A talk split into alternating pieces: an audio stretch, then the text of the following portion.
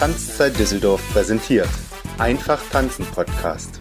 Dein Podcast für Tanz, Bewegung und Kultur. Heute mit Tanzinterview.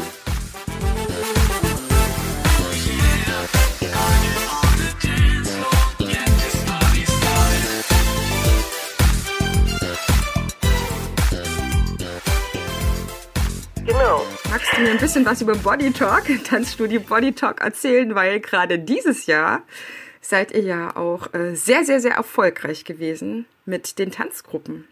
Das stimmt.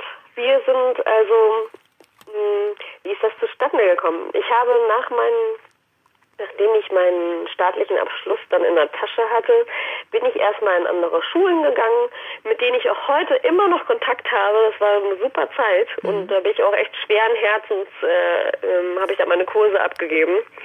Ähm, ja, bin, habe eine Erfahrung gesammelt und habe gesagt, so, das ist alles schön und gut und so, aber ich möchte gerne das, noch machen. Dann, man, man hat dann auf einmal so Bilder im Kopf und äh, möchte, hat so seinen, seinen eigenen Plan halt. Und mein Vater hat immer schon unterrichtet und tut es auch noch.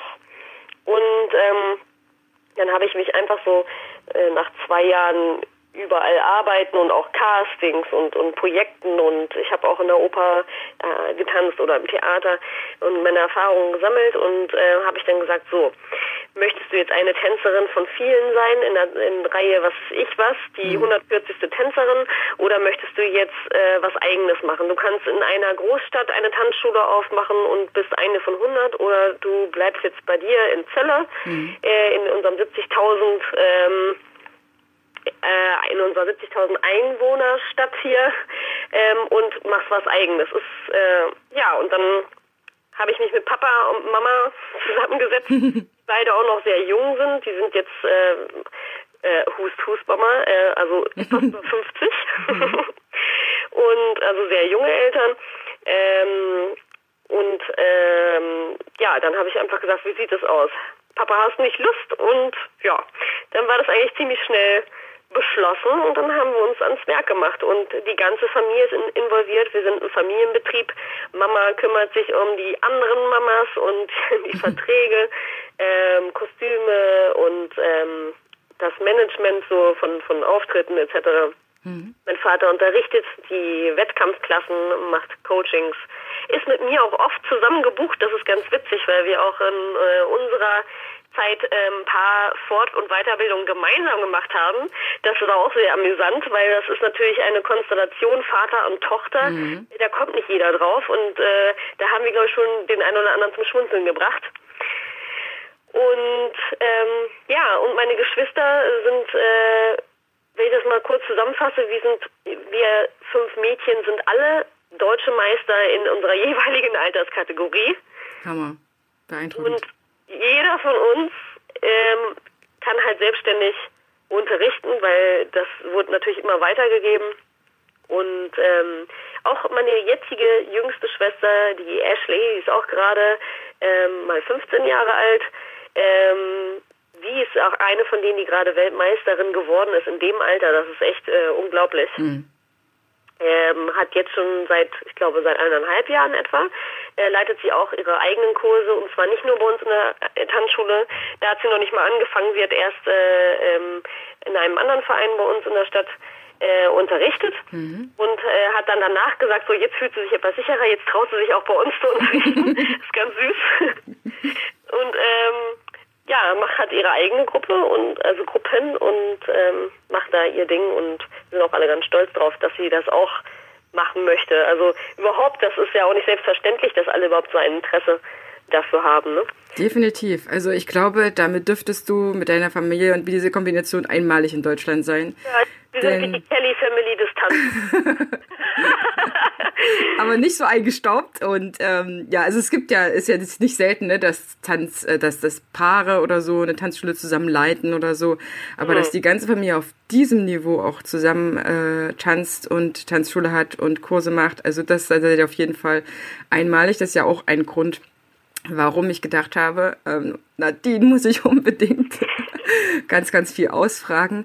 Ähm, also du hast ja gesagt, du bist auch deinen alten Schulen treu geblieben. Das heißt, die Kombination, die du jetzt gerade machst, du bist mit Kursen an der Tanzschule und du bist aber auch noch in deinen anderen Schulen unterwegs. Richtig.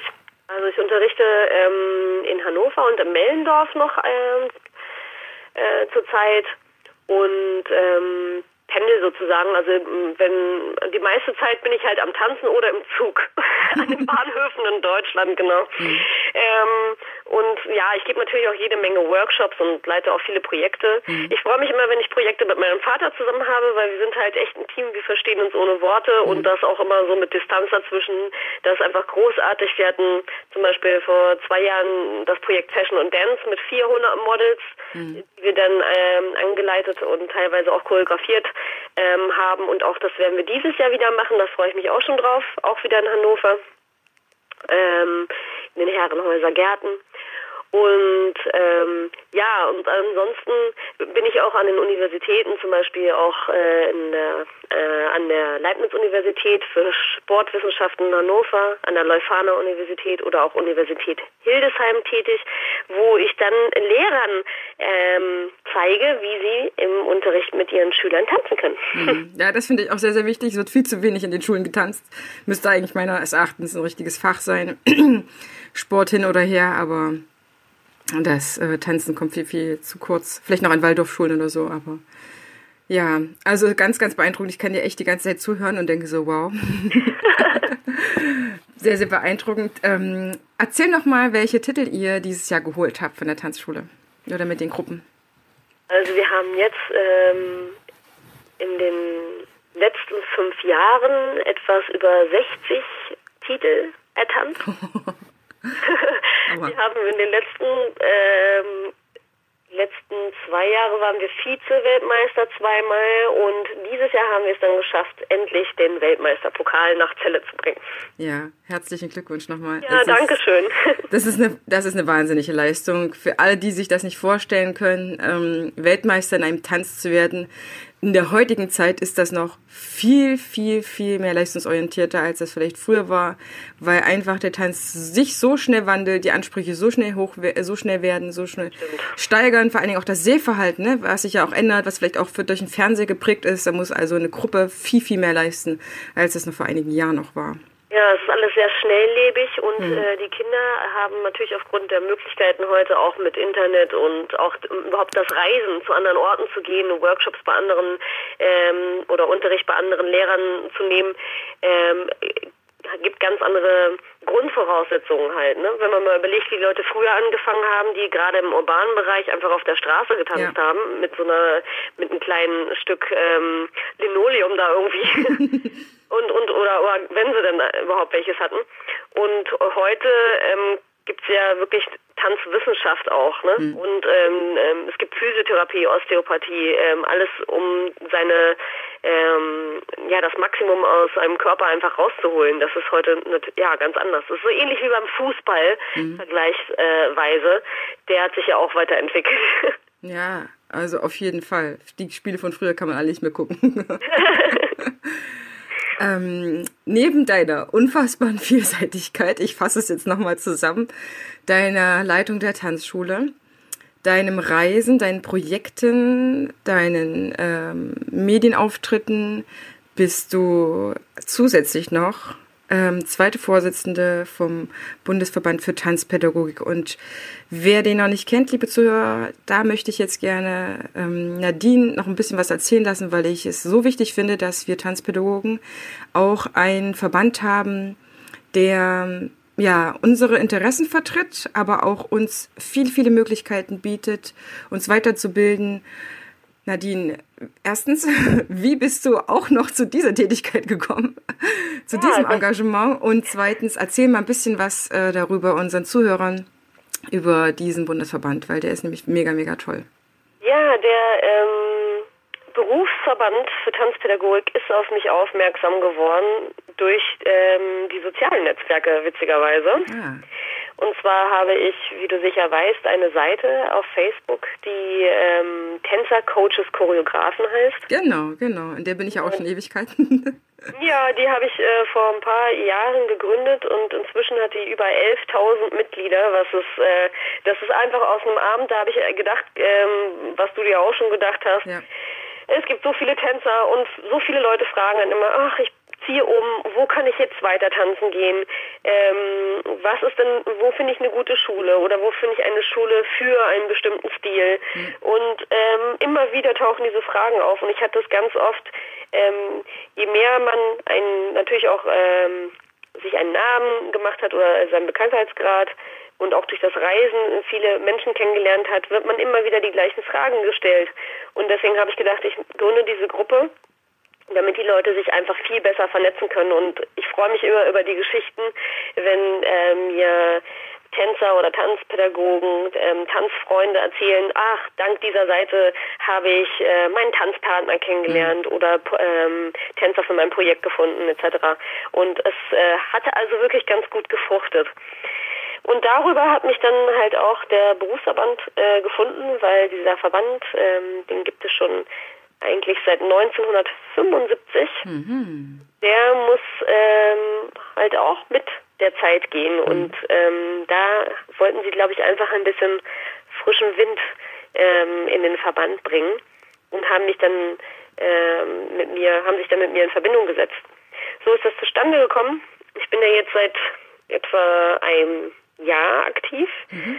und habe die ähm, bin für die Seite der, ähm, also die Facebook-Seite vom Berufsverband unter anderem zuständig und ähm, ja, helfe natürlich auch ähm, zu Dingen zum Thema auch ähm, urbaner Tanz, weil auch der ist theaterfähig heutzutage. Mhm, definitiv. Oh ja. Ja, genau. Und das ist halt alles noch so ein bisschen in den in den Kinderschuhen. Es gibt, ähm, es ist so viele Leute gucken sich, wie gesagt, immer irgendwelche ähm, Videos auf YouTube an von, äh, ich sag jetzt mal die zwölfte Kopie von. Mhm. Dabei gibt es die Originalen, die sind ja in den 80ern aktiv ge gewesen ja. oder haben in den 70ern angefangen. Die sind ja, ich sag, die leben ja alle noch, die Originalen. Und man muss halt ähm, gucken, wo kann ich denn überhaupt suchen?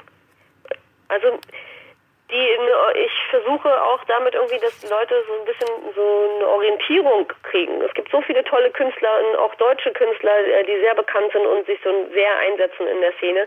Aber viele wissen einfach nicht, ähm, ähm, woran sie sich orientieren sollen. Das, das Problem haben wir ja heute auch mhm. mit, mit den Tanzschulen. Ja. Und das finde ich so toll am Berufsverband. Der Berufsverband ähm, na, fördert halt die Tanzpädagogen im, im künstlerischen Tanz und bietet uns auch halt die Möglichkeit, uns fort- und weiterzubilden durch verschiedene Programme. Das fängt ja beim, wie wird ein Spitzenschuh gemacht, ähm, wie wähle ich den richtigen Schuh aus für meinen Schüler, bis hin zu, ähm, wie kann ich ähm, möglichst gesundheitsfördernden Unterricht machen, also nicht mehr so ganz wie früher, dass man sagt, möglichst weit die Beine oh ja. gehen und was weiß ich nicht, ähm, sondern ähm, dass man halt ähm, die Stärken auch in, äh, und auch die Vorausbildung einfach äh, verbessert, um halt weiter für professionellen Tanznachwuchs sozusagen zu sorgen. Weil das möchten wir ja weiterhin äh, uns, dass es erhalten bleibt. Es gibt so viele Tanztalente in den Schulen, das weißt du sicherlich auch. Ja. Es ist immer eine kleine Prozentzahl, aber es wäre doch toll, wenn man die auf so ein qualifiziertes Niveau einfach bringen kann, dass die halt auch vielleicht äh, die Chance ergreifen, ihren Traum, so wie wir auch, zum Beruf zu machen. Ja. Das ist ein, ein, ein sehr wunderbares Ziel und äh, der Bundesverband ist da, glaube ich, auch jetzt äh, mehr denn je auf einem guten Weg, so wie ich das beobachte. Auch meine, mhm. auch meine äh, Beitrittserklärung ist so gut wie ausgefüllt, denn mit der eigenen Tanzschule wird es ja auch immer relevanter, sich weiter zu vernetzen, hochwertig zu vernetzen, also auch das richtige Netzwerk zu haben. Sag mal, in welchen Orten ist der Bundesverband denn ähm, tätig? Also gibt es da einen Ort, gibt es da mehrere Worte? Wie ist das organisiert? Also der Berufsverband ähm, gegründet wurde ja damals in Essen.